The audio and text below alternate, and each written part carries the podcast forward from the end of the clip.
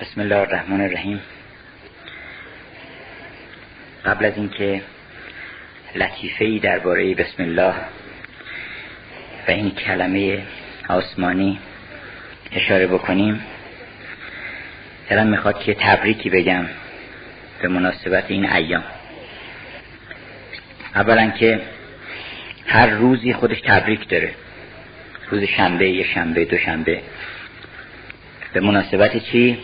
به مناسبت اینکه یه روز دیگه است به ما هدیه کردن.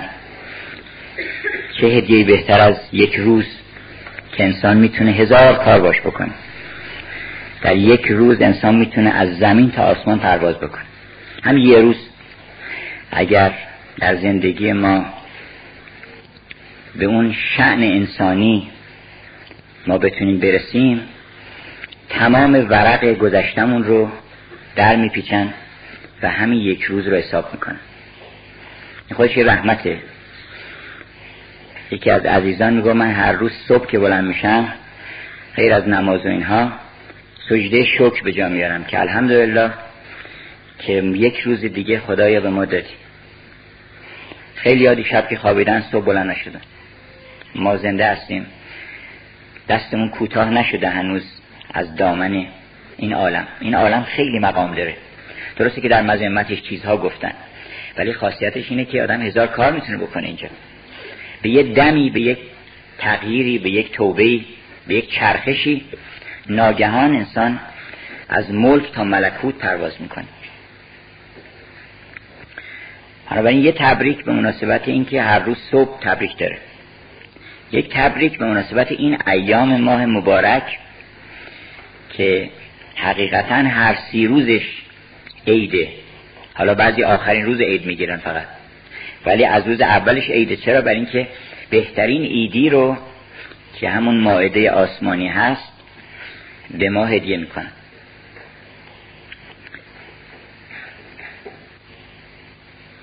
بنابراین انشالله که این ایام بر همه ما مبارک باشه و ما توفیق داشته باشیم که از برکات این ماه از برکات این فرشتگان آسمانی که تنزل الملائکت بر روح شاید همین روزه هم با همون ملائکه اومده پایین.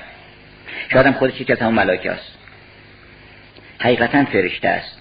یه روزی ممکنه شما در عالم دیگه یک حوری زیبایی رو ببینید و بپرسید تو کی هستی؟ بگه که من مارمزونم و شما حذف بکنید از دیدنش. الان هم حذف می‌کنیم. اگه ببینیمش ما نمی‌بینیم. یه روزی ممکنه یک کسی رو ببینید یک صاحب جمالی رو ببینید. بگی تو کی هستی؟ بگی من سوره یاسینم. اون یکی ممکنه بگه من سوره ازا وقعت الواقع. چون این صورت ها تبدیل میشن به صورت های دیگه. و اگر کسی خوب در این صورت ها نظر بکنه اون صورت ها رو می‌بینه. چون مگه صورت صاحب جمال چیه غیر از یک کمپوزیسیون؟ مگه بیشتره؟ ترکیب و دوتا ابرو چشم و تناسب و نزدیک و دور و سوره ازا وقعت الواقعه اگر تبدیلش کنند بدن به یه کامپیوترهایی که تبدیل می‌کنن کلمات رو به چشم ابرو وقت می‌بینید که جمالی پیدا می‌کنن. بعضیا دیدن. محی الدین عربی نقل می‌کنه که من بیمار بودم در حالت بیهوشی همه از من قطع امید کرده بودن. و ناگهان در عالم بیهوشی و در عالم رؤیا دیدم که تعداد زیادی دیوهای سیه رو دور من گرفتن و فشار آوردن رو سینه من و می‌خوان منو خفه بکنن. ناگهان دیدم یه فرشته زیبایی آمد جلو و اینها رو از این طرف از اون طرف دور کرد و با قدرت بعد آمد جلو و دست خودش گذاشت رو پیشانی من و گفتش که تو شفا پیدا کردی. گفتم که تو کی هستی؟ گفت من سوره یاسینم. و محیدین میگه وقتی بیدار شدم دیدم که پدرم داره سوره یاسین می‌خونه بالا سر من. بنابراین شما ماه رمزون رو به عنوان یه معشوق در نظر بگیرید. ببینید چشم ابروش رو. ببینید که یک کمکی براتون فرستادن یه فرشته یاری بخشی فرستادن. از اون پنج هزار فرشته که گفتن در جنگ بدر آمده اونا هم از همین جنسه. و علت دوام خداوند فرشته میفرسته در روی زمین منتها به صورت های گوناگون آدم ها می‌تونن اگر هوشمند باشن در همون چهره در چهره شعر. شما فکر کنید شعرهای حافظ شعره؟ یه روزی ممکنه با یک پرنده زیبایی برخورد بکنید صاحب جمال بگین تو کی هستی؟ بگه من غزل مطرب عشق عجب ساز نوایی دارد من اونم. اینا واقعا فرشته هستن. چرا برای اینکه می‌تونن تصرف بکنن در دلها اینقدر تاثیرات شگفت دارن در عالم. حیات بخشن.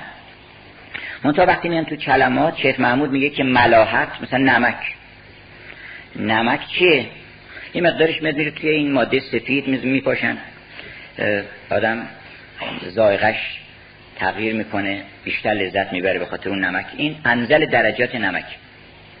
نمک تمام. یه خود میاد بالاتر میاد توی کلمات میان شعر سعدی با نمک. ملاحتی داره. امله و شعراست اون بالاتر می‌بینیم که در چهره و هر چقدر که در دلبری. بعد می‌بینیم بالاتر می‌بینیم در چهره معنوی آدم ها ملاحت هست. در معنویت آدم های ملاحتی هست که دلبری می‌کنه و پوش از سر آدم می‌بره. تا برسه به اون ملاحت محمدی اللهم صل علی محمد. که گفتن که سگ نفس در اون نمکزار استحاله میشه و حلال میشه. همه اینا مراتب ملاحته. بنابراین شما چیزها رو در یه چهره نبینید چهرهای دیگرش هم فکر بکنید دربارش. مولانا میگه که گر لباس قهر پوشد ممکن لباس رعد بپوشه. گر لباس قهر پوشد چون شرر بشناسمش. کو بدین حالت بر ما بارها مست آمده است. من دیدمش اینو. گاهی قهر می‌کنه گاهی بارون میباره گاهی نمی‌دونم سر صدا می‌کنه. و رد یا سبه به همده گاهی به صورت رد ظاهر میشه به صورت برق ظاهر میشه. گاهی به صورت بیمار ظاهر میشه.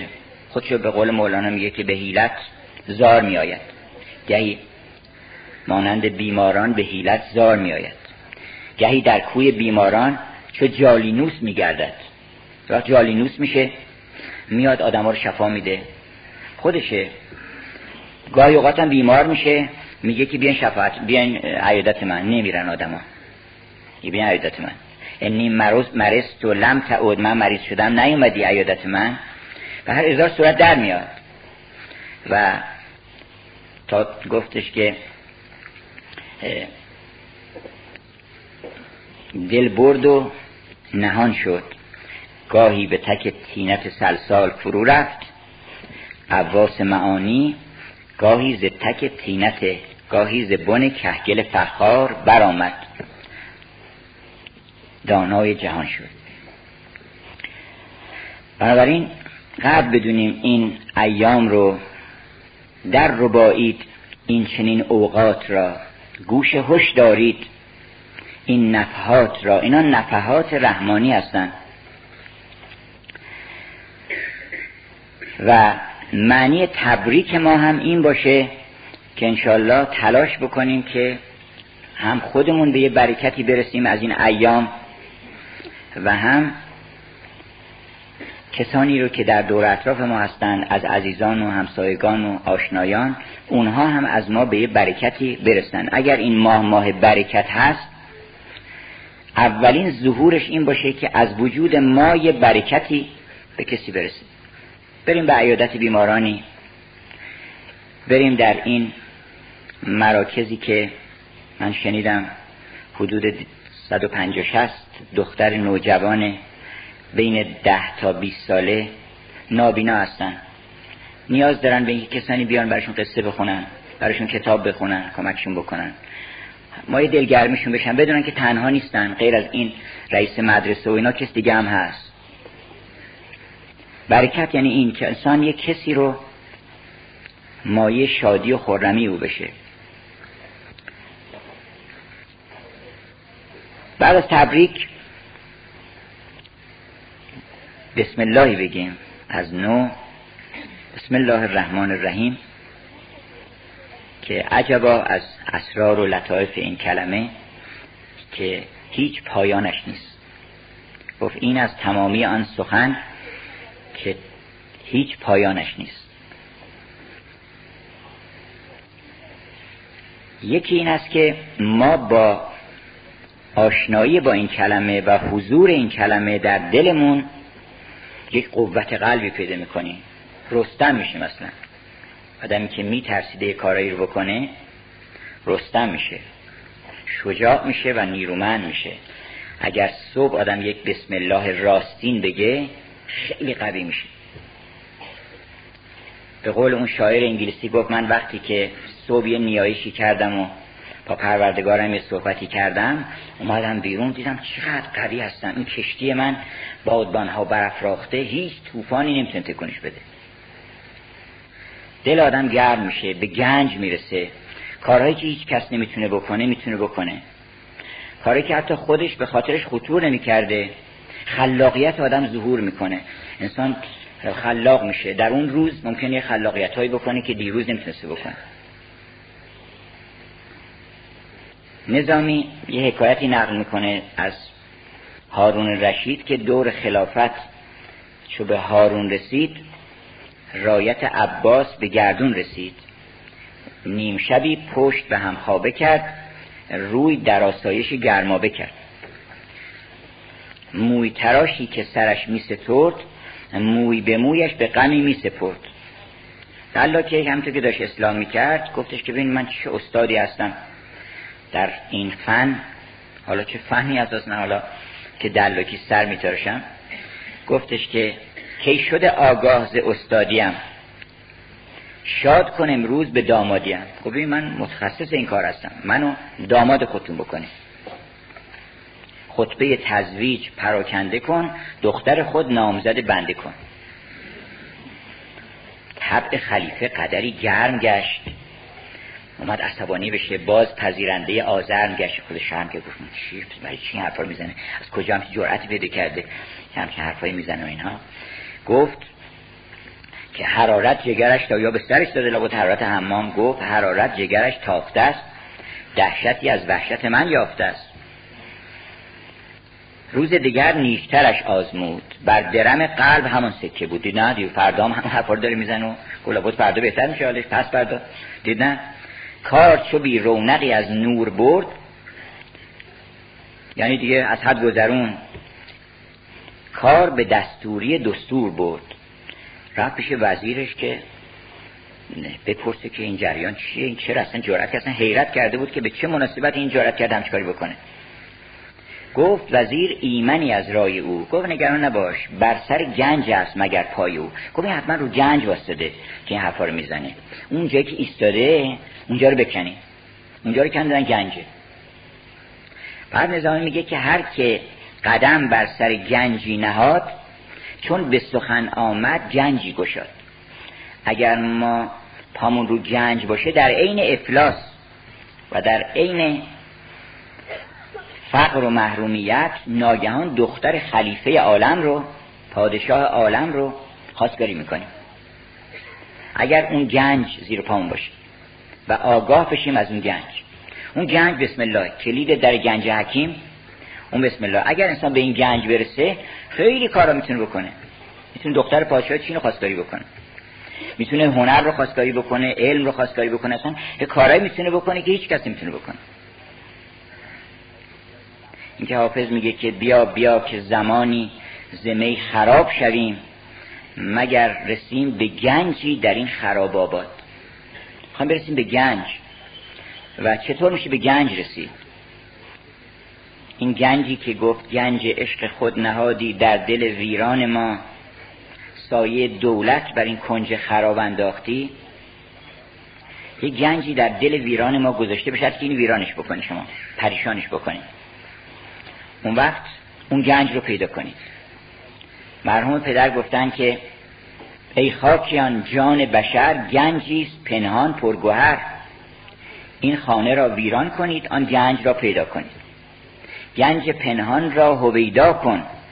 در تلسم دیو ری باور. از شود که در تلسم تن شکست آور مترس از بانگ دیو. گنج پنهان را هویدا کن. کمال این است و بس. حالا اگر شما ادبیات جهان رو بگردید متوجه میشید که همشون یه آدرس دادن. این گنج آدرس واحدی داره. مولانا همین آدرس داده که تو باید این از این دیو نباید بترسی. داستان مسجد مهمانکش که گفتن هر کسی تو این مسجد بره صبح جنازش میارن بیرون. یه مرد یه قریبی هم آمده بود تو اون شهر. هرچی بهش گفتن این عاشق بود. عاشق صدر جهان بود. آدمی که عاشق او شد از کسی دیگه نمیترسه. عاشق صدر جهان بود و گفتش که امشب ما می‌خوایم توی مسجد بمونیم خونم نداریم. گفتن آقا این مسجد خاصیتش اینه می‌خوای بری بفهم هر چی مسیحتش کردن گفت نه. گفت کم گیرم سر و اشکنبه گفت گیرم تا حالا ما هم نباشیم. و ببینیم بالاخره اسرار این مسجد کشف بکنیم. وقتی که آمد نیمه های شب دید که یه بانگ خیلی عظیمی برخواست همه رو این بانگ دیو بانگت برزند اندر نهاد. این دیو یه بانگی می‌کنه آدمو میترسن. که نکنه فقیر میشه چنین میشه چنان میشه. اگه این راستشو گفتی چنان میشه. میترسونه فقط آدم ولی تبلت میان توهیه. به حیلت آن توانی خورد از این راه که از آن تبل دریده خورد روبا. روبا هم اومد که تبلی صدای عجیبی می‌کنه. فکر این چیزیه. و کلی تومه های دیگه داشت. نه همه را دست داد که بیاد. ببین که صداش اینه لابد چقدر گوش باید داشته باشه. همه که پوست خشکیده است. هیچی هم نیست. به حیلت آن توانی خورد از این راه که از آن تبل دریده خورد دریده خورد روبا. ابلیس داستانش خیلی مفصله. نمی‌دونم از کدوم بگم؟ از کدوم داستانش بگم؟ مولانا میگه که اولا این ابلیس از قدیم در کار آدمیزاد بوده و جان بابا خیلی هم با مهربونی و عطوفت و اینها نصیحت می‌کنه که انی لکما لمن الناسهین جان بابا گویدت ابلیس هین تا بدم بفری بدت دیو لعین. این چنین تلبیس با بابات کرد. آدمی را آن سیه دل مات کرد. بر سر چت شطرنج چست است این قراب فکر نکنین داره نشسته چشماش هم بازه تو چرت نزن اینجا. جه شطرنج باید بازی کن الان مات میشی. بر سر شطرنج چست است این قراب. تو مبین بازی به چشم نیم خواب. زان که فرزین بندها داند بسی. بلده که چجوری دوتا اسب رو بذاره؟ و با یک فیل و اسب اونجا فرزین تو اسب تو مات بکنه. زان که فرزین بندها داند بسی که بگیرد در گلویت چون خسی. در گلو ماند خس او سالها. چیست آن خس؟ حب مال و جاها یه داستانی نقل می‌کنه جبران خلیل که یک کشیشی واعظی مرد خدایی که همیشه مردم رو نصیحت می‌کرد و واعظه موعظه می‌کرد و واعظ شهر بود. وقتی داشت می‌رفت به یک دهکده ای دهکده دور که اونجا موعظه بکنه یه صدای خیلی ترحم انگیزی شنید و دید که کسی افتاده اونجا داره ناله می‌کنه و میگه که بیا به داد من برسی. این به خودش گفتش که این حتما یک آدم میگه دزدی باشه من نرم به خود راهش کشید که بره. باز دو مرتبه صدا کرد. باز دو مرتبه میترسید که بره طرف او. بالاخره گفت مرد آخه تو چه انسانی هستی؟ من نیاز دارم میمیرم اگر تو بری. اگر تو بری من میمیرم.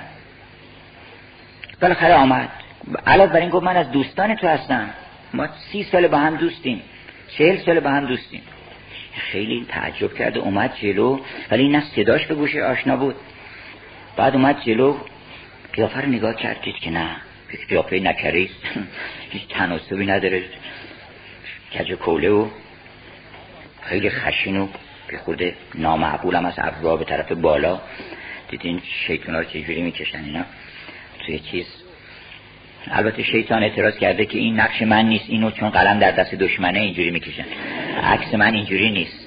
گفتش که سعدی حکایتی نقل می‌کنه که ندانم کجا دیدم در کتاب که ابلیس را دید شخصی به خواب.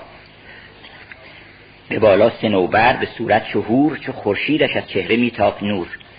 فرار رفت و گفت ای عجب این تویی؟ فرشته ندیدم بدین نیکویی. تو که این حسن داری چو روی قمر؟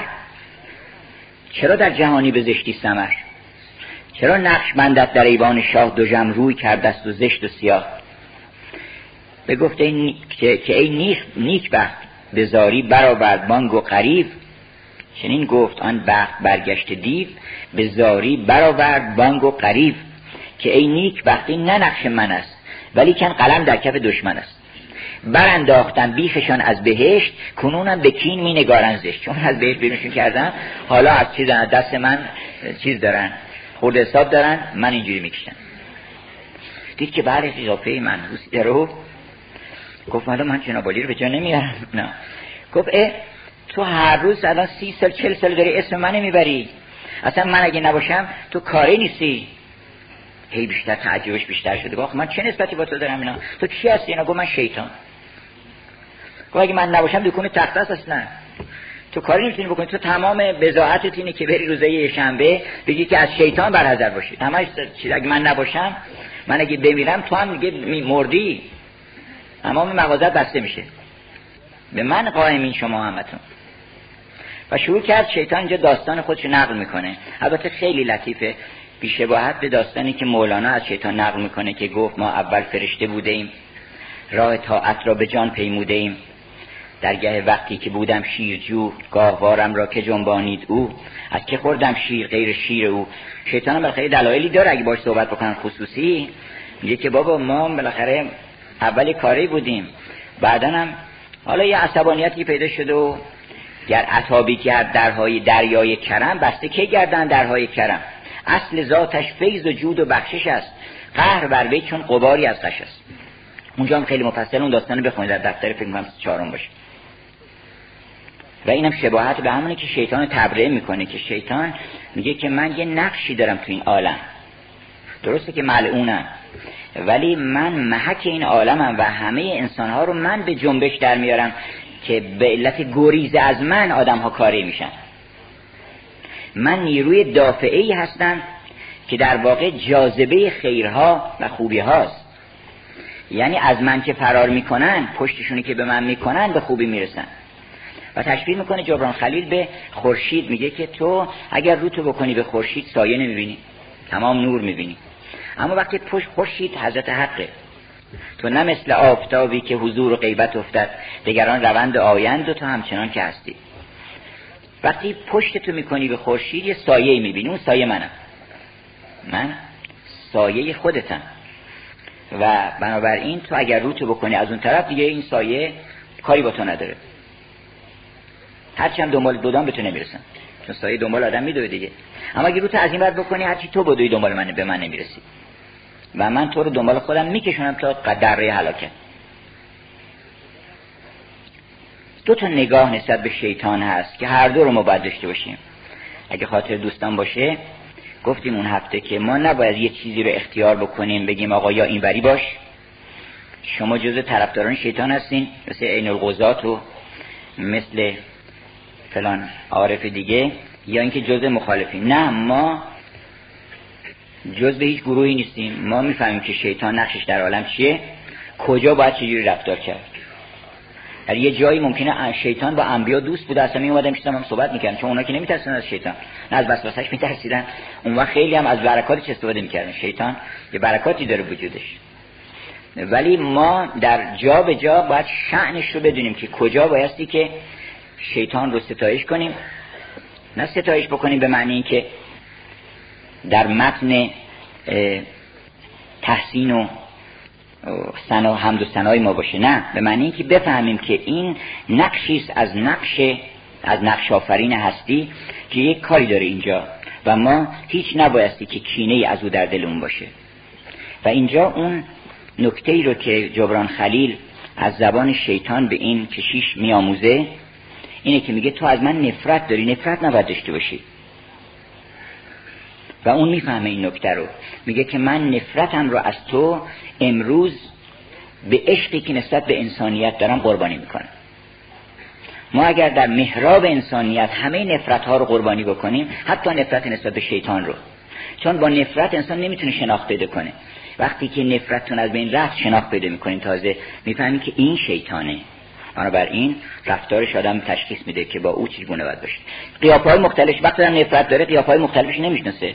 شیطان میاد به صورت چیزای خیلی خوب در میاد.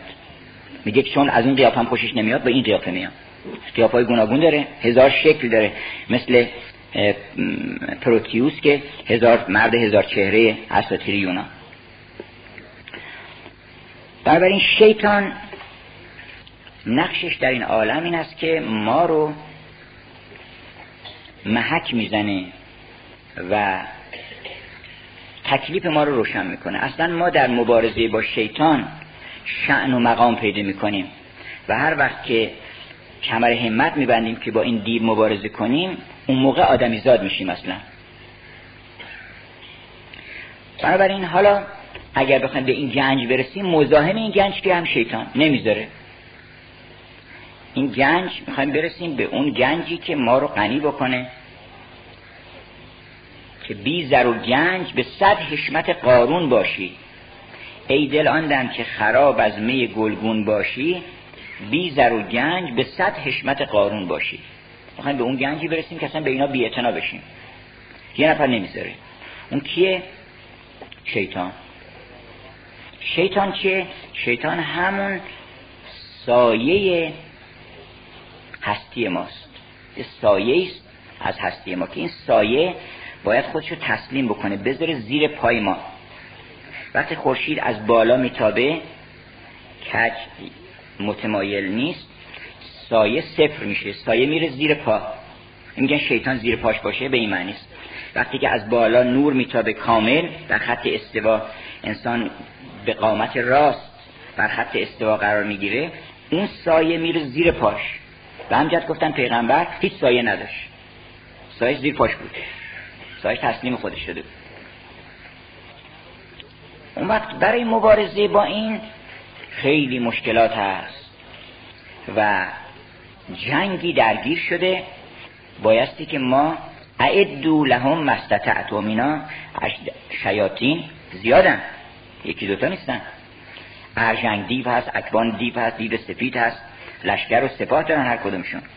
اعدو لهم مستطعتم هرچی می‌تونید خودتون رو مجهز بکنید. تو این تجهیزات روزه می‌فهمیم که چه نقشی بازی می‌کنه. روزه آمده که اینجا وسط میدان جنگ به ما یاری بده. آمد ماه سیام سنجق سلطان رسید. دست بدار از تعام ماعده جان رسید. لشکر ولعادیات دست به یغما گشاد. اون ولعادیات زبها همین روز است. یکیش اینه. لشکر ولعادیات دست به یغما گشاد. ذاتش فلموریات نفس به افغان رسید. فلموریات قدها اون کسانی که از سم اسبشون آتش انگیختند و بر لشکر دشمن تاختن یکیش هم اینه. روزه چو قربان ماست. البقره راست بود. موسی امران نمود. مرده از او زنده گشت چون که به قربان رسید. گفتن که گاو بنی, چیز بنی اسرائیل یک کسی رو کشتن. انداختن در خونه موسا گفتن این تو کشتی. یا اگه نه قاتلش پیدا کن. موسا رفت کوه تو رو دستور گرفت گفت بهشون بگو که یک گاوی رو بکشید و گوشتش رو بزنید به این مرده زنده میشه. اون وقت خودش میگه که قاتلش کیه. داستانش هم می‌دونی که ایرادات بنی اسرائیلی گرفتن. اول گفتن آقا یه گاو یه گاو کشتن تموم شده بود. گفتن که برو بگو این گاوش چجوری باشه. شخ زده باشه نزده باشه. دو مرتبه می‌خواستن طول بدن ماجرا رو. رفت اونجا گفتش که گفتن که نه.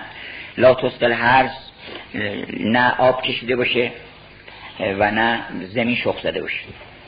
گفت خب بپرس ببین که سنش چقدر باشه زیاد مسن باشه کم سن باشه. گفتن که ابان بین زالک. نه زیاد مسن باشه نه زیاد. بعد گفتن که رنگش ترنگی باشه. گفتن که فاق اون مسلمتون لاشیت فیها فاق اون لونها تصور ناظرین. رنگ زرد روشنی باشه که باعث سرور بینندگان بشه. بعدا هم ختم خالی هم نباشه لکی دیگه هم یه رنگ باشه. خلاصه اینقدر اینا مشکلاتش زیاد شد که یه دونه گاو شد تو کل بنی اسرائیل و اون یه دونه گاوم گفتش که من نمیفروشم به این ارزونی. چون می‌دونست که دیگه اینا کارشون گیر کرده. گفتش که حالا این گاو چرا باید به این قیمت فروش بره؟ برای اینکه این یه گوساله بود این گاو.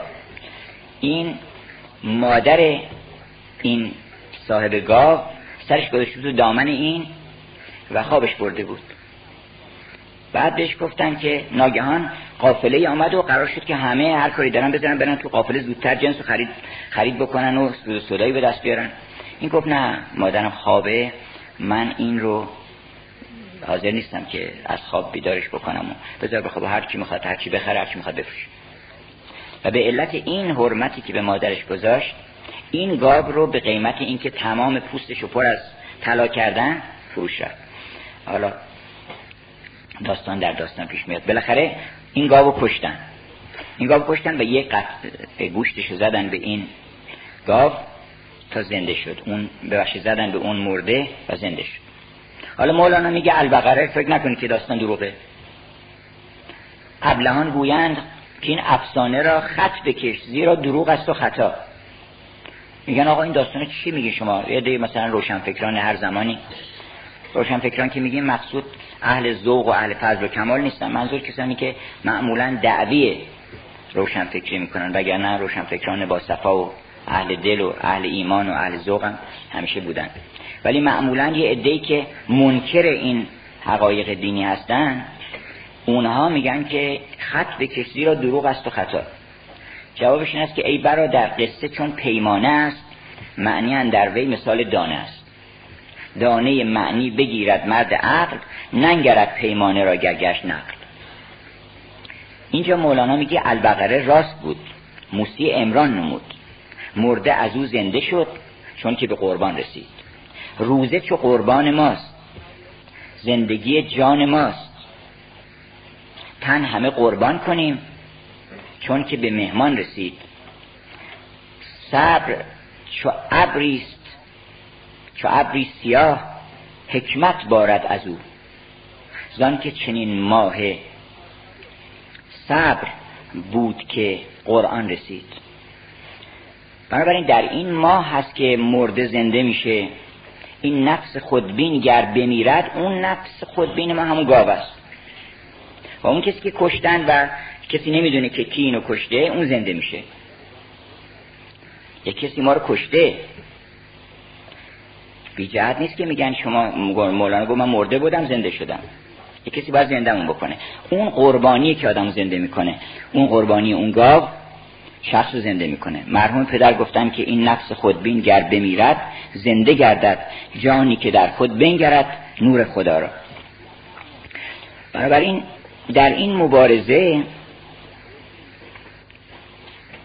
بایستی که قدم به قدم پیش رفت. منتها ایستگاه نهایی رو ما اول به دست بیاریم که کجا باید بریم تا بعد مبارزه مشخص بشه. ایستگاه نهایی این است که روزه از هستی باید بگیریم. این روزه ها مقدمه است. روزه از هستی. یعنی این نفس من که ادعای نیت داره و این فرعون از این باید روزه بگیره.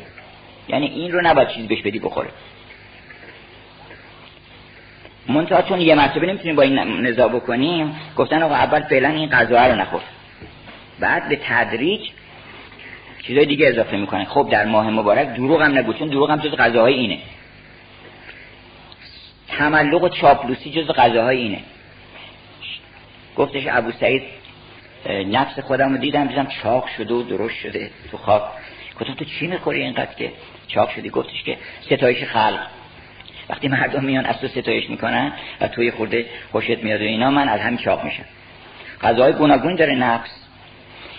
شروعش این روز است. این تعام و شراب و اینها قدم اوله که از اینجا ما شروع بکنیم. بالاخره کمک آمده. منتها ضمنا گفتن که خب تو این ما به حرمت این پرهیزی که می‌کنی از هر چیز دیگری هم پرهیز کن. هر چیزی که غذای نفسه غرور غذای نفسه. می‌خواد که مقاماتی بر خوش کسب بکنه و شانی پیدا کنه. این چاپش از این هم روزه بگیر حرف زیادی مثلا حرف زدن. در این ماه مبارک ما خیلی روزهای دیگه باید بگیریم. اولش اینه که حرف زیادی نزنیم. حرف زیادی چیه؟ حرف زیادی نیست که اگه نزنن هیچ طوری نمیشه. آدم فکر بکنه که من اگه این حرف نزنم کجای عالم لنگ میمونه؟ حالا گیرم ضرری هم به کسی نداشته باشه. بازم انرژی شدن بی خود نباید مصرف بکنه که. حرفی رو آدم باید بزنه که ضرورت داره گفتنش.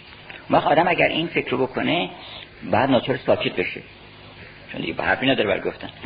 گفتن یه کسی رفته بود خارج بعد از چهار پنج اومده بود و توی مجلسی سکوت کرده بود. حرف نمی‌زد.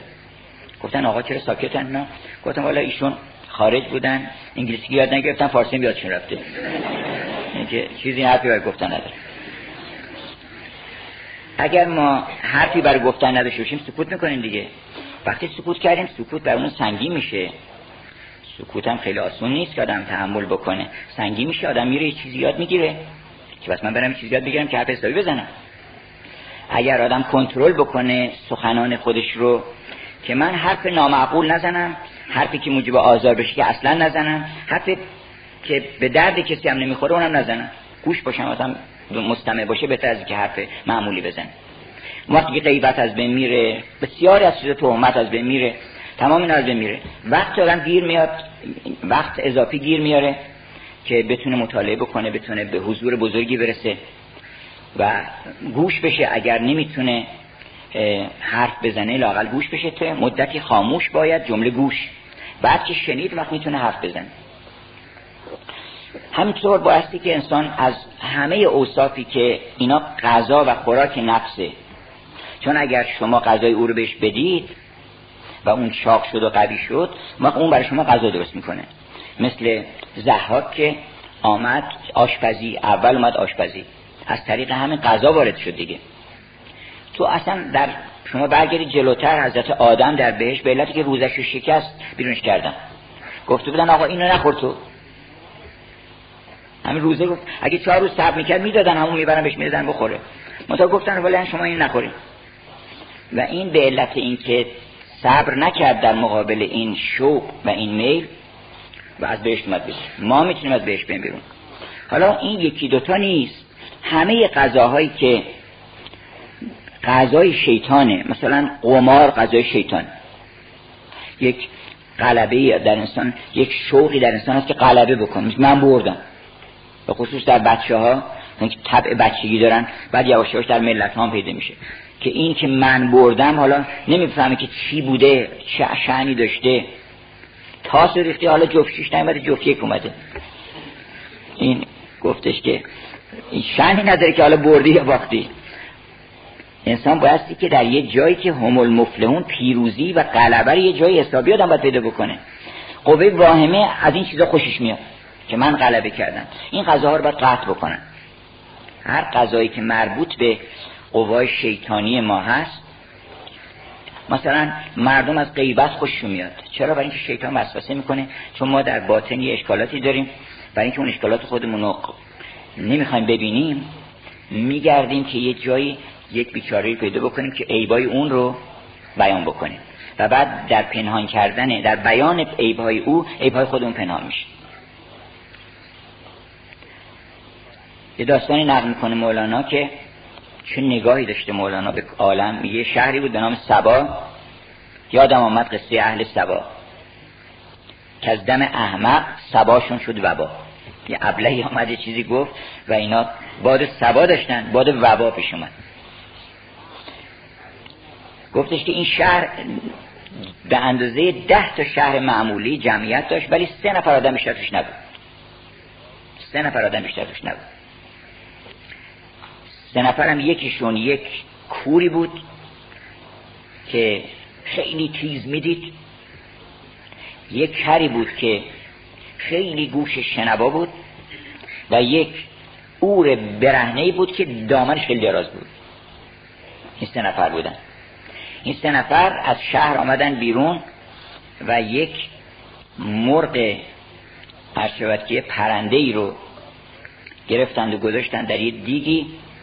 خوردن اون پرنده چیزی جز استخونی نداشت اصلا گوشتی نداشت. ولی از خوردن اون چاق شدن به اندازه عالم. بزرگ شدن بزرگ شدن به اندازه این عالم. ولی با همه بزرگی از درز زیر در رفتن بیرون. این داستانی که داستان کل عالم. که کر عمل را دان که مرگ ما شنید. مرگ خود نشنید و نقل خود ندید. هزار چیزی میشنوه ولی این صدای درونی خودش رو که میگه که تو یه روز نقلی داری اینو نمیشنوه اصلا. هیچ فکر نمی‌کنه که ما یه روزی روز گذر کردن اندیشه کن اصلا به خاطرش نمیاد. کر عمل را دان که نقل ما شنید. مرگ ما شنید. مرگ خود نشنید و نقل خود ندید. کور هرس نابیناست. بیند مو به مو عیب خلقان رو بگوید کو به کو.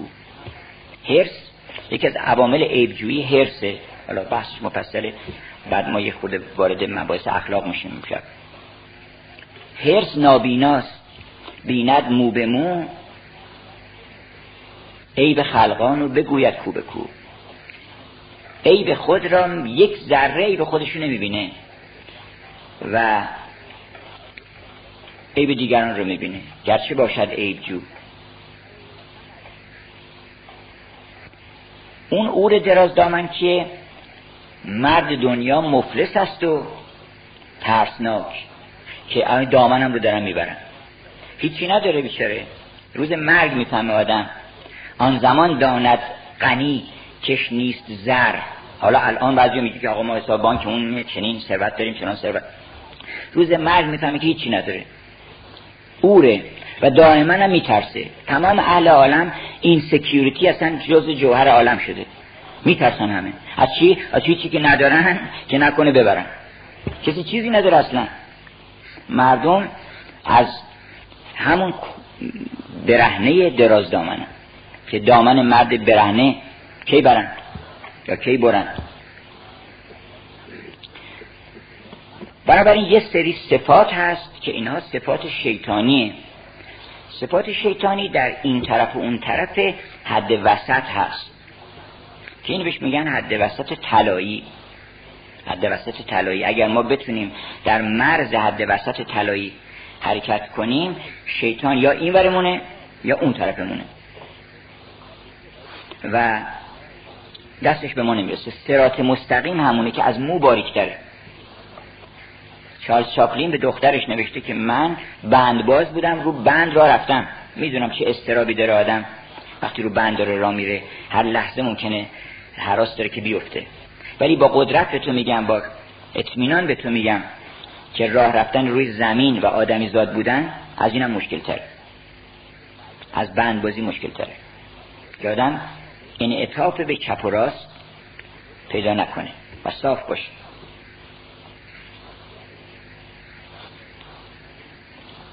حالا به مناسبت این حد وسط طلایی که سخن گولدن مین اروپایی تعبیر می‌کنن. یعنی ما بیایم رو حد وسط. این حد وسط یه اشتباهی تولید کرده برای عامه مردم. فکر می‌کنن که آقا خیر امور اوسط ها آدم نبایستی که کلام پیغمبر هست در قرآن هم می‌خونیم که کنتم امتن وسطا. شما امت وسط هستید. اوسط یعنی اصلا آدم عادل. آدمی که عدالت موقعی است که درست این بر اونور چی میشن؟ برابر میشن و هیچ یه ذره به این طرف میل نمی‌کنه به اون طرف هم میل نمی‌کنه. ترازو با مثل اون وسط. معتدلش بکنه یه خود از این یه خود از این میشه یک فضیلت. یا مثلا سخاوت. آدم اگر که زیاد این طرف رزیلتش میشه که مبذر باشه و اصراف بکنه از اون طرف هم امساک داشته باشه دستش تو جیبش نره. حقی کسی رو ادا نکنه. اما اگر که نه حد معتدل باشه نه اونطوری باشه و نه اینطوری فکر می‌کنن که این حد وسط میشه کمال انسان و فضیلت میشه. و اغلب فکر می‌کنن هاپن هاپ باید باشه آدم. یعنی پنجا پنجا بین این دوتا متعرف باشه. همین مسئله در جبر و اختیار فکر می‌کنن. میگن که نه جبره و نه اختیار جبر این بر شیطانه. اختیار مطلقا فکر کردی شیطانه. چون شیطان اختیار رو برات مطرح می‌کنه. دو دسته می‌کنه آدم ها رو. هر دو هم جز گروه خودش میشن. میگه آقا شما کدومش دوست داری اختیار دوست داری بی اینجا. ما. اختیار اختیار چیه؟ یعنی من اختیار دارم بنابراین تو رو با اختیار خودت گول می‌زنه. بعد غرور بعد پیدا میشه بعد چینه درت پیدا میشه. فکر می‌کنی پس اون یکی چرا نکرد؟ نه هزار مشکل بر تولید می‌کنه با این اختیار. اون یکی میگه که نه من معتقدم که جبر جبر بسیار خوب. میاره جبریش می‌کنه تنبل و بیورزش می‌کنه. تمام چیزها رو تفسیر میزه گردن خدا عین خودش می‌کنه. چون خودش هم جبری شده بود و ذریات شیطان هم جبریان و تا قیامت هستن که میندازن همه تفسیرها رو گردن آفریننده. اون وقت یه عده هم جز سوم اونا هم باز گرفتار شیطان میشن قوم سومش کی هستن؟ قوم سوم میگن که نه بعضی چیزا جبره بعضی چیزا اختیاره.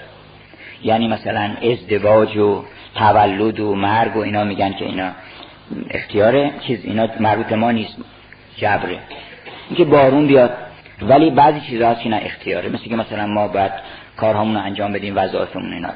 اینم نیست. برای اینکه وقتی شما خودت در یه چیزی مختار دونستی پس اختیار داری بالاخره. یعنی این نیروی اختیار به تو داده شده در صورتی که در اون حدیث هست که لا جبر جبر نیست اختیارم نیست. این دوتا نفی شده اصلا. به محض اینکه وارد عالم اختیار شدی بر خودت یه اختیاری فرض کردی به قول شیخ محمود گفتش که نبودی تو که فعلت آفریدن. نبودی تو که فعلت آفریدن. هو الذی خلقکم و ما تعملون. اون کسی که شما رو خلق کرده کاراتون رو خلق کرده. برای فکر نکن که من این کاری کردم. چون به محض اینکه فکر کردی کارا رو لاقل من می‌کنم این بخششو من کردم اون خدمت رو من کردم اون وقت جمشید میشی شیطان داره طولول می‌کنه.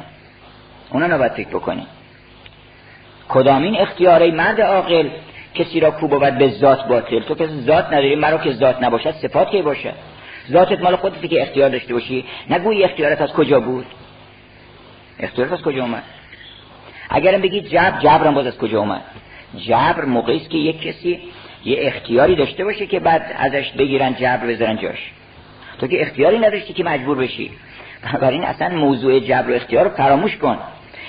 پنها بشم نکن که بگی بعضی امور هیچ اختیار نیست هیچ هم جبر نیست. این دوتا رو باید با هم داشته باشی تا از شر شیطان در امان باشی در مسئله فضیلت هم همینطور خیال می‌کنن که یه مختصری مثلا شجاعت یه ترکیبی است. از دو تا رزیلت در صورتی که معقول نیست که دو تا رزیلت جمع بشن یه فضیلتی تولید بکنن. اون دو تا رزیلت هر رزیلتی از کمی ناشی میشه. یعنی اگر آدم تحور داره یعنی یه چیزی نداره. اگرم جوان و ترسوه یعنی یه چیزی نداره. هر دوش یه جنسن اینا. از جنس شیطانن این دوتا. بنابراین نمیشه ترکیب این دوتا فرشته تولید بکنه که. این یک چیز دیگه است. دارایی آدم پیدا می‌کنه. دارایی که پیدا می‌کنه یعنی دارای ثروت میشه به ثروت الهی. اون وقت می‌فهمه که اینجا بایستی که جان خودشو فدا بکنه اونجا باید فرار بکنه. بنابراین نه فرارش میشه. جبن امام حسین فرار کرد در, در کوچه های مدینه وقتی می‌خواستم بکنه فرار کرد. نه اونجا جبن بود و نه اونجا در شهر صحرای کربلا که اومد یک تنه با اون جماعت روبرو شد اونجا تحول بود. برای اینکه ثروت داشت. این دو تا رزیلت ها از جهل ناشی میشه هر دوش. مثلا عصبانیتی بیشتر از اندازه عصبانیت از جهل ناشی میشه.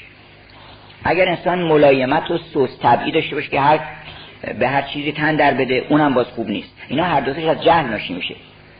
این علم و دانایی هست که مقابل هر دو اینا میسته و فضیلت ما رو تشکیل میده.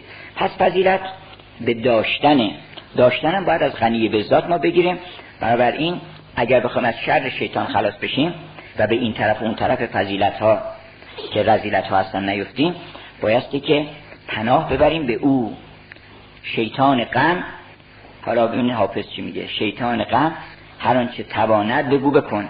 من بردم به باده فروشان پناه از او. تمام این بحث باده که در دیوان حافظ هست همینه که شیطان بندازین شما.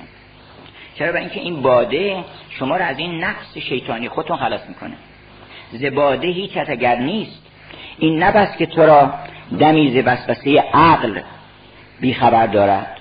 عقل منظور همون عقل شیطانی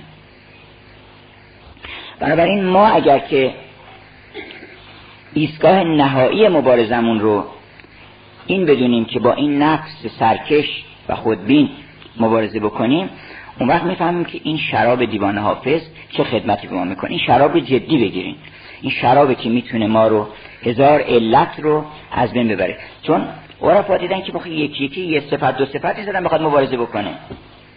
با حرس چجوری مبارزه کنیم؟ با حسد چجوری مبارزه کنیم؟ با غرور چجوری مبارزه کنیم؟ اوصاف گوناگونی هست. گفتن پس بیایم اصلا ریشه تمام اینها رو بزنیم و اون با اون شرابه. بنابراین اون شراب معرفت که انسانو غنی می‌کنه به گنج بیا بیا که زمانی زمه خراب شویم مگر رسیم به گنجی در, آن خراب در این خرابابات اگر این نفس ما خراب شد و در پشت این خرابه شما به اون گنج رسیدین ثروتمند میشین. ثروتمند که شدین خوب میشین. دیگه شجاعتتون هر شود که سخاوتتون تمام اوصاف کمال در انسان خود به خود پیدا میشه. حالا من می‌خوام به مناسبت این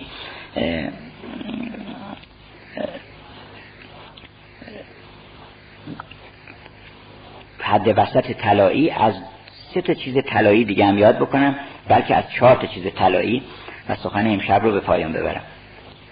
که ما در فرهنگ جهانی هر چیزی که خیلی خوبش میگن طلایی. میگن فرصت های طلایی. میگن شود که عصر طلایی. عصر طلایی گولدن ایج چه زمانی بوده؟ گولدن ایج زمانی بوده که مرگ نبوده بیماری نبوده. فقر نبوده. هر شود که جنگ نبوده. در هر کشوری شما ببینید تو داستانهاشون یه همچی دورانی داشتن. این دوران رو بهش میگن دوران طلایی. در ادبیات ما زمان جمشید بوده که جمشید به برکت فرح ایزدی به برکت فرح ایزدی یعنی اون نور الهی تمام اینا از بین رفته بوده و مردم همیشه شاد و خوش و خورم همیشه بهار درختان همیشه بهار بوده. و زمستان که دوران حکومت دیو هست نبوده. زمستان دوران حکومت زحاکه. بعدا میاد. همیشه بهار بوده. 700 سالم طول کشیده. در اساطیر یونان هزار سال طول کشیده. در اساطیر یونان داستان گولدن ایج از این قراره که کرونوس که پادشاه عالم بوده یعنی خدای عالم بوده. و یه برادری داشته به نام تایتان که از بزرگتر بوده. و اینا هر دوشون فرزندان زمین و آسمان بودن. زمین و آسمان با هم ازدواج کردن. چند تا بچه پیدا کردن. اولین ازدواج ازدواج زمین و آسمان بود. اینا همش رمز البته. بعد از اینها زمان پیدا شد و تایتان که تایتان مظهر مکان گسترده نامتناهی است. و کرونوس مظهر زمان نامتناهی است. مکان و زمان یعنی اینفینیتی و ایترنیتی پیدا شد. زمان پیدا شد. البته با ایترنیتی فرق می‌کنه یعنی زمان گسترده. اون وقت مادر زمان آمد اصرار کرد که بعد از اون آسمان که خدای عالم بود به جای اینکه تایتان برادر بزرگ حاکم بشه این حاکم بشه. کرونوس حاکم بشه. اونم چون مرد ملایمی بود و گفتش که با تایتان صحبت کردن تایتان گفت اشکال نداره من اجازه میدم که به جای من کرونوس پادشاه بشه به شرط اینکه بچه های او دیگه پادشاه نشن. بعدش دوباره بچه های من پادشاه بشن. گفتن خیلی حالا این پرومته که بعدها حالا من یه وقت داستانش براتون میگم. پرومته فرزند اون تایتانه. به همجهت با زئوس و اینا مخالف بوده. گفتم بسیار خوب. به شرط اینکه بچه های که به دنیا میاره همه رو بخوره. چون زمانم واقعا می‌خوره دیگه بچه هاشو بچه هاشو بخوره و که بعدش دیگه فرزندان من حاکم بشن. من فقط یه دور نوبت خودم میدم به او. کرونوس پادشاه میشه و حالا اسم دیگهش چیه؟ ساترن یا زحل. زحل هم دیدیم به صورت یه داسی یه داسی دستش هست و همه چی رو درو می‌کنه. زمانه. همه چیز رو همین خودش تولید می‌کنه هم خودش هم از بین می‌بره. میبله. فرزندان خودش رو میبله. اون وقت منتها این چند تا بچه پیدا کرد. چند تا پسر پیدا کرد. مادرشون که دلش نمی که اینا رو بده بخورن که. چون مادر اون جهت جاودانه ماست. نمی‌ذاره که زمان ما رو بخوره. زمان قرار بوده که قرارداد بسته بوده که ما رو بخوره. ولی این قرارداد مادر به هم می‌زنه. زن اون گوهر حواس که ما رو به ایترنیتی و به ابدیت وصل می‌کنه و از چنگال زمان بیرون می‌بره. ایمان از مادر به ما می‌رسه. یعنی اون گوهر زنان است که ایمان ما اون بچه جاودانه ماست. هنر بچه جاودانه ماست. این مادره میگه که به این حرفی نمی‌زنه میگه باشه من هر بچه که به دنیا اومد قنداق می‌کنم میدم تو بخور. ولی یه چیزی رو به جای او که همین جسم ماست که مثلا میسپرن به خاک گول می‌زنن این زحلو میگن که بیا اینشون دفن بکنی. نه نه بفهمه بخوره زمین خیال می‌کنی که خورده ولی نخورده. شب به الان. گفتش که من بچه رو قنداق می‌کنم و هر در بچه که به دنیا می اومده اینو می‌داده به یک پیش خدمتی میبرده و اونم بلا فصله بله می‌کرده این رو. ولی بچه ها رو میفرسته یه جای دیگه. کجا میفرسته پیش کوریبانت ها کوریبانت ها فرشتگانی بودن که دائما آواز میخوندند و پر از شور زندگی 24 ساعت میخوندن. مثل قانون مغنیان بغداد. دائما می‌زدن. چون در بغداد کنار دجله تا صبح می‌زدن. که مجنون رو نظامی میگه قانون مغنیان بغداد. دائما ناله می‌کنه. این کوریبانت ها یعنی آوازخانان رقصنده که هم آواز میخوندن هم میرقصیدن و سرصدا می‌کردن شور و هیجان و تو این سرصدا گریه بچه ها به گوش پدره نمی‌رسید که بفهمه بچه هست. و گریه بچه ها رو در اون شادی گم می‌کنه. این کارم کار مادر. این کار کار مادر. اگر بخوایم نقش زن رو به تدریج تفصیل بکنیم تفسیر بکنیم یکی از کاراش اینه که این فارغ می‌کنه با شور زندگی با رقصش با هیجان و با سرزندگی که داره نمی‌ذاره که این صدای گریه ما به گوش زمان برسه و بیاد مطلع بشه و ما رو ببله. اینی که این سه بچه بزرگ میشن. بزرگ که میشن از مادرشون میشنون که قرار بوده پدرشون اینا رو بخوره. بنابراین علیه او قیام می‌کنن. ما یه وقتی علیه زمان قیام می‌کنیم. قیام می‌کنیم علیه زمان و زمان مرگ رو در واقع تعمه خودمون می‌کنیم.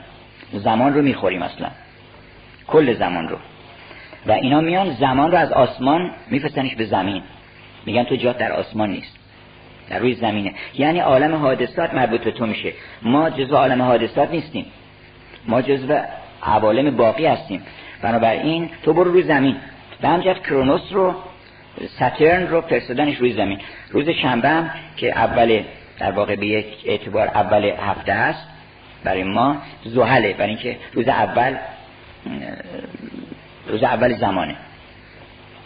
و این اومد پیش یک پادشاهی به نام جانوس به نام جانوس که کلمه ژانویه از اسم او آمده.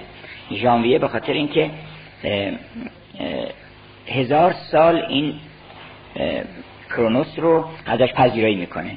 و تو این هزار سال به برکت وجود این تمام عالم سبز بوده و دوران طلایی روم اساطیر روم دورانی است که کرونوس اومده در ایتالیا و اونجا همه چیز سرسبز و خورم بوده و همه در سلامت کامل و هیچ سختی و مشقت و قحطی چیزی نبوده. و به خاطر اینکه این پذیرایی را ازش می‌کنه یه هدیه بهش میده به جانوس اون هدیه چیه؟ هدیه اینه که هم می‌تونی گذشته رو ببینی هم می‌تونی آینده رو ببینی. به همجهت جانوس رو دو تا چهره بهش میدن. مجسمهاش اینطوریه که یه صورت این داره یه صورت اون داره. می‌زنن دم دروازه ها که هم این ور ببینه هم اون ببینه. اول سال چون ما هم این ور می‌بینیم هم اون ور می‌بینیم. یک سال این طرف اون یک سال اون طرف این ژانویه از نظر اونها. و این هزار سال در ایتالیا هنوزم یه جشنی در ایتالیا می‌گیرن به نام ساترنیلیا. یعنی جشن زحل. که این جشن زحل به مناسبت این دوران طلایی است حالا این برای ما چه حکمتی درش هست که ما بتونیم بهره بگیریم از این؟ و اون است که اون اصل طلایی همچنان وجود داره. فکر نکنید. حالا هندی ها میگن که اصل طلایی وقتی بوده. بعد این اصل طلایی رفته. اصر برنج آمده بعد اصل برنج رفته مصر آمده بعد مصر رفته نمی‌دونم آهن اومده بعد آهنم رفته مثلا زغال اومده. همینطور درجات اومده پایین.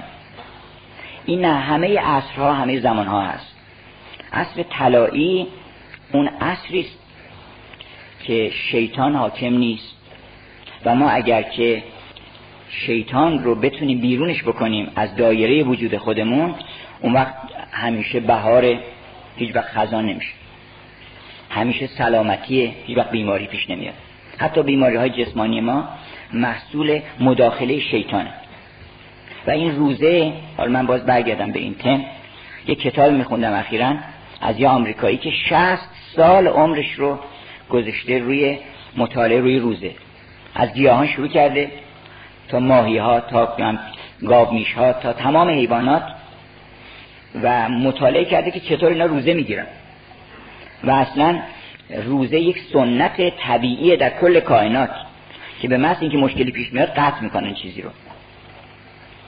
و این کتاب رو من دادم به یک از دوستان که شاید یک طبیبی باید چون من از اون کتاب نمی‌خوام صحبت کنم چون طبیب نیستم نمی‌خوام در خارج از بشه تخصص خودم حرف بزنم. ولی اونجا گزارش های خیلی حیرت انگیزی داده. و تمام هم چون گزارش شخصی مطالعات بالینی کرده که مثلا فلان تب رو باید غذا رو به کلی ببرن تا تب قطع بشه و رو مدت ها طول بکشه. حدود خودش نقل کردن در این کتاب که حدود سی هزار نوع روزه رو این به اصطلاح تجویز کرده و معالجه کرده. یعنی با سی هزار کیس رو مورد رو با روزه معالجه کرده. حتی روی سرطان اثر مثبت داره. مطالعه کرده که روزه خیلی تاثیر داره در سلامت ما. حالا منتها میگه که از پیش خودش کسی نمی‌تونه این روزه ها رو غیر از اون چیزهایی که در شرایع ادیان اومده که برای عام هست اینا چیزای تخصصیه که طبیب باید تجویز بکنه که در این مورد خاص برای این آدم چنین روزه ای باید داد. مثلا آب باید داد ولی این چیزا رو نباید داد. ولی روزه یعنی قطع کردن قطع کردن و قحطی تولید کردن که بدن بتونه فرصت پیدا بکنه خودش اصلاح بکنه خیلی موثره. در عرفانم این قطع کردن قدم دومه در واقع قدم اول نیست. قدم اول این شما غذاتون می‌خورین.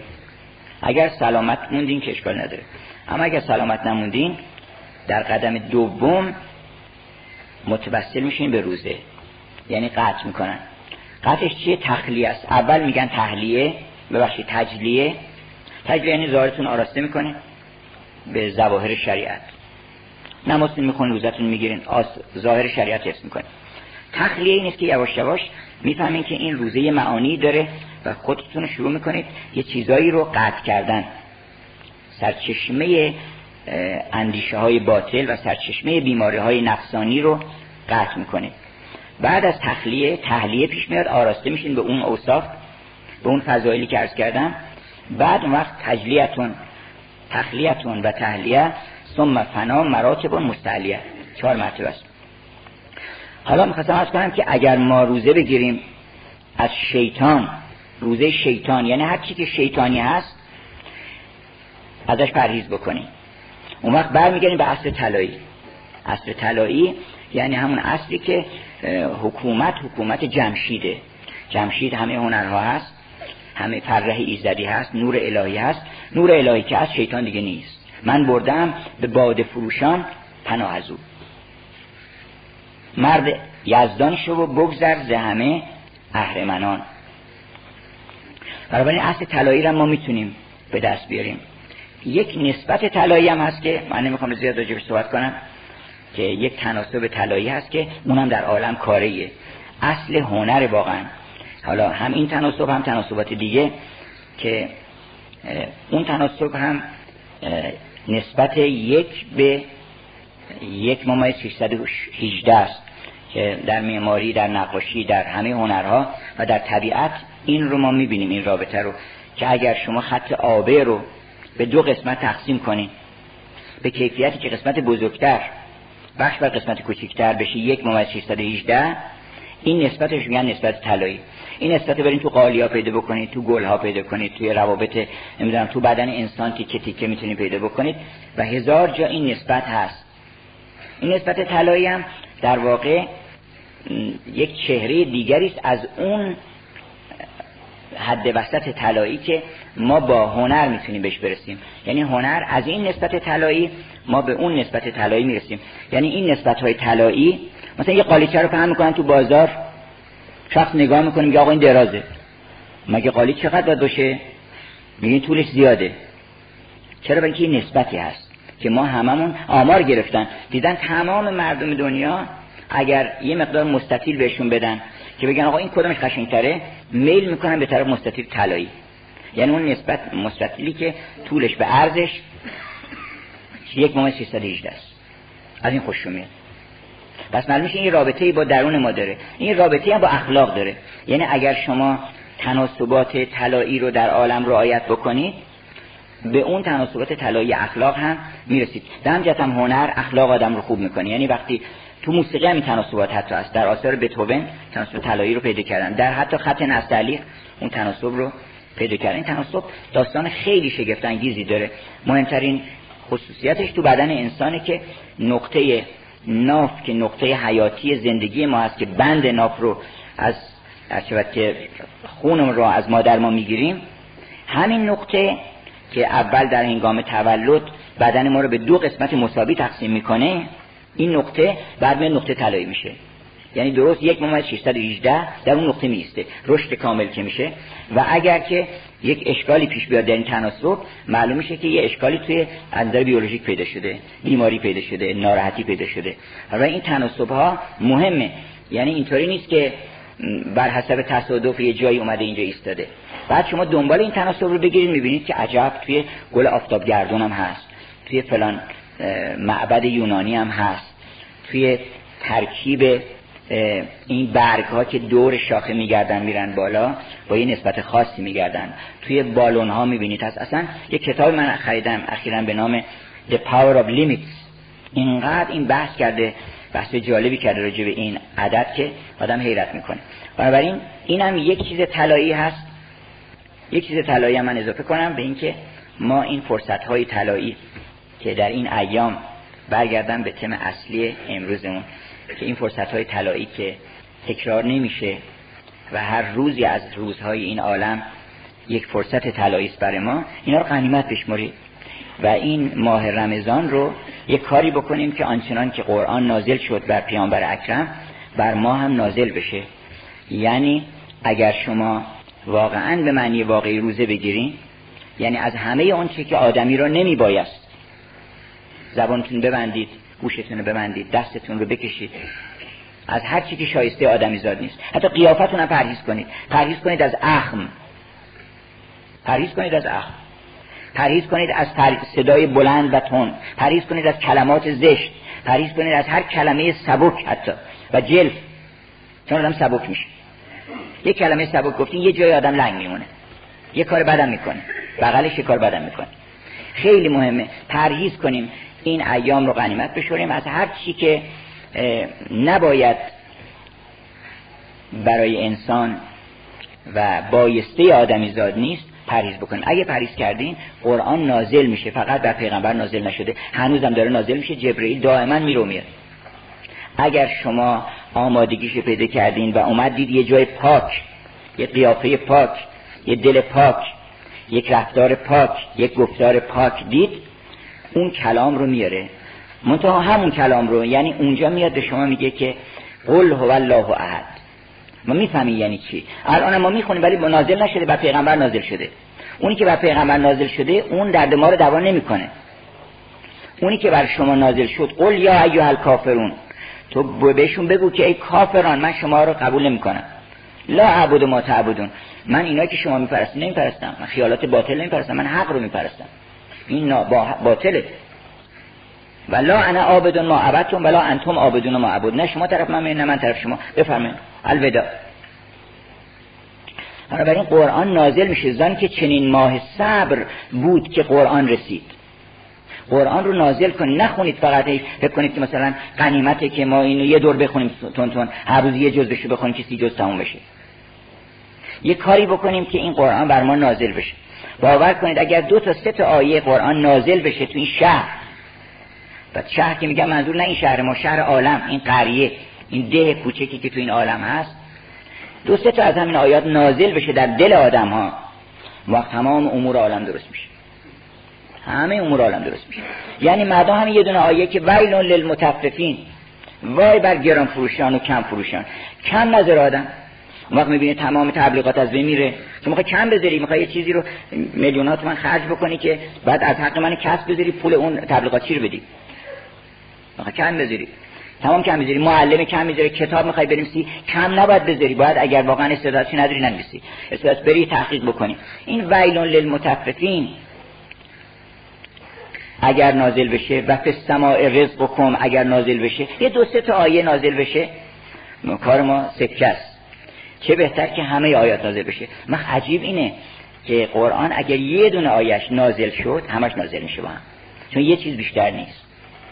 یعنی انا انزلنا فی لیلت القدر که گفتن معنیش نیست که تمام سوره بقره و سوره فلان اینا به تدریج نازل شد. ولی یه چیزی هست قرآن که اون یه چیز نازل میشه بر دل آدم. بر دل آدم پاک. مگر آن یار خلوتجو ز کوه و قار می آید چه تاب استین چه نور استین چه مهر و آفتاب استین مگر آن یار خلوتجو وقتی آدم خلوت کرد برید از شیطان از همه صفات شیطانی اون وقت ناگهان یه صدایی میگه اقرع در دل شما میگه اقرع قرآن برای شما نازل شده و برای شما نازل میشه. اقرع بسم ربک الذی خلق. خلق الانسان. هر که اقرع و ربک الاکرم اقرع و ربک الاکرم الذی علم بالقلم. اینا نازل میشه بر انسان. یا ایها المدثر. یه مرتبه بعد خطاب بعدی که چقدر خودتو پنهان کردی تو گیلیم تو افکار و خیالات باطل. بی بیرون. بلند شو. راست شو. چون تو اسرافیل وقتی راست خیز مثل شم قیام کن. روشن باش. اینا رو یکی یکی نازل میشه. وقتی یه دونه از اینا چون یکی حس غیر محسوسات دید گشت غیبی بر همه حس ها پدید. عجیب اینه که لزوم نداره 6000 تا آیه بر شما نازل بشه. بگین حالا ما یه دونش نازل شد بقیه چیکار بکنیم؟ یه دونش که نازل شد بقیه همه نازل میشه. بنابراین یه مرتبه در این شب قدر یک رخنه آدم پیدا می‌کنه به اون عالم. یه روزنه ای به اون عالم پیدا می‌کنه. اون روزنه فقط کافی یه مرتبه او ببینی.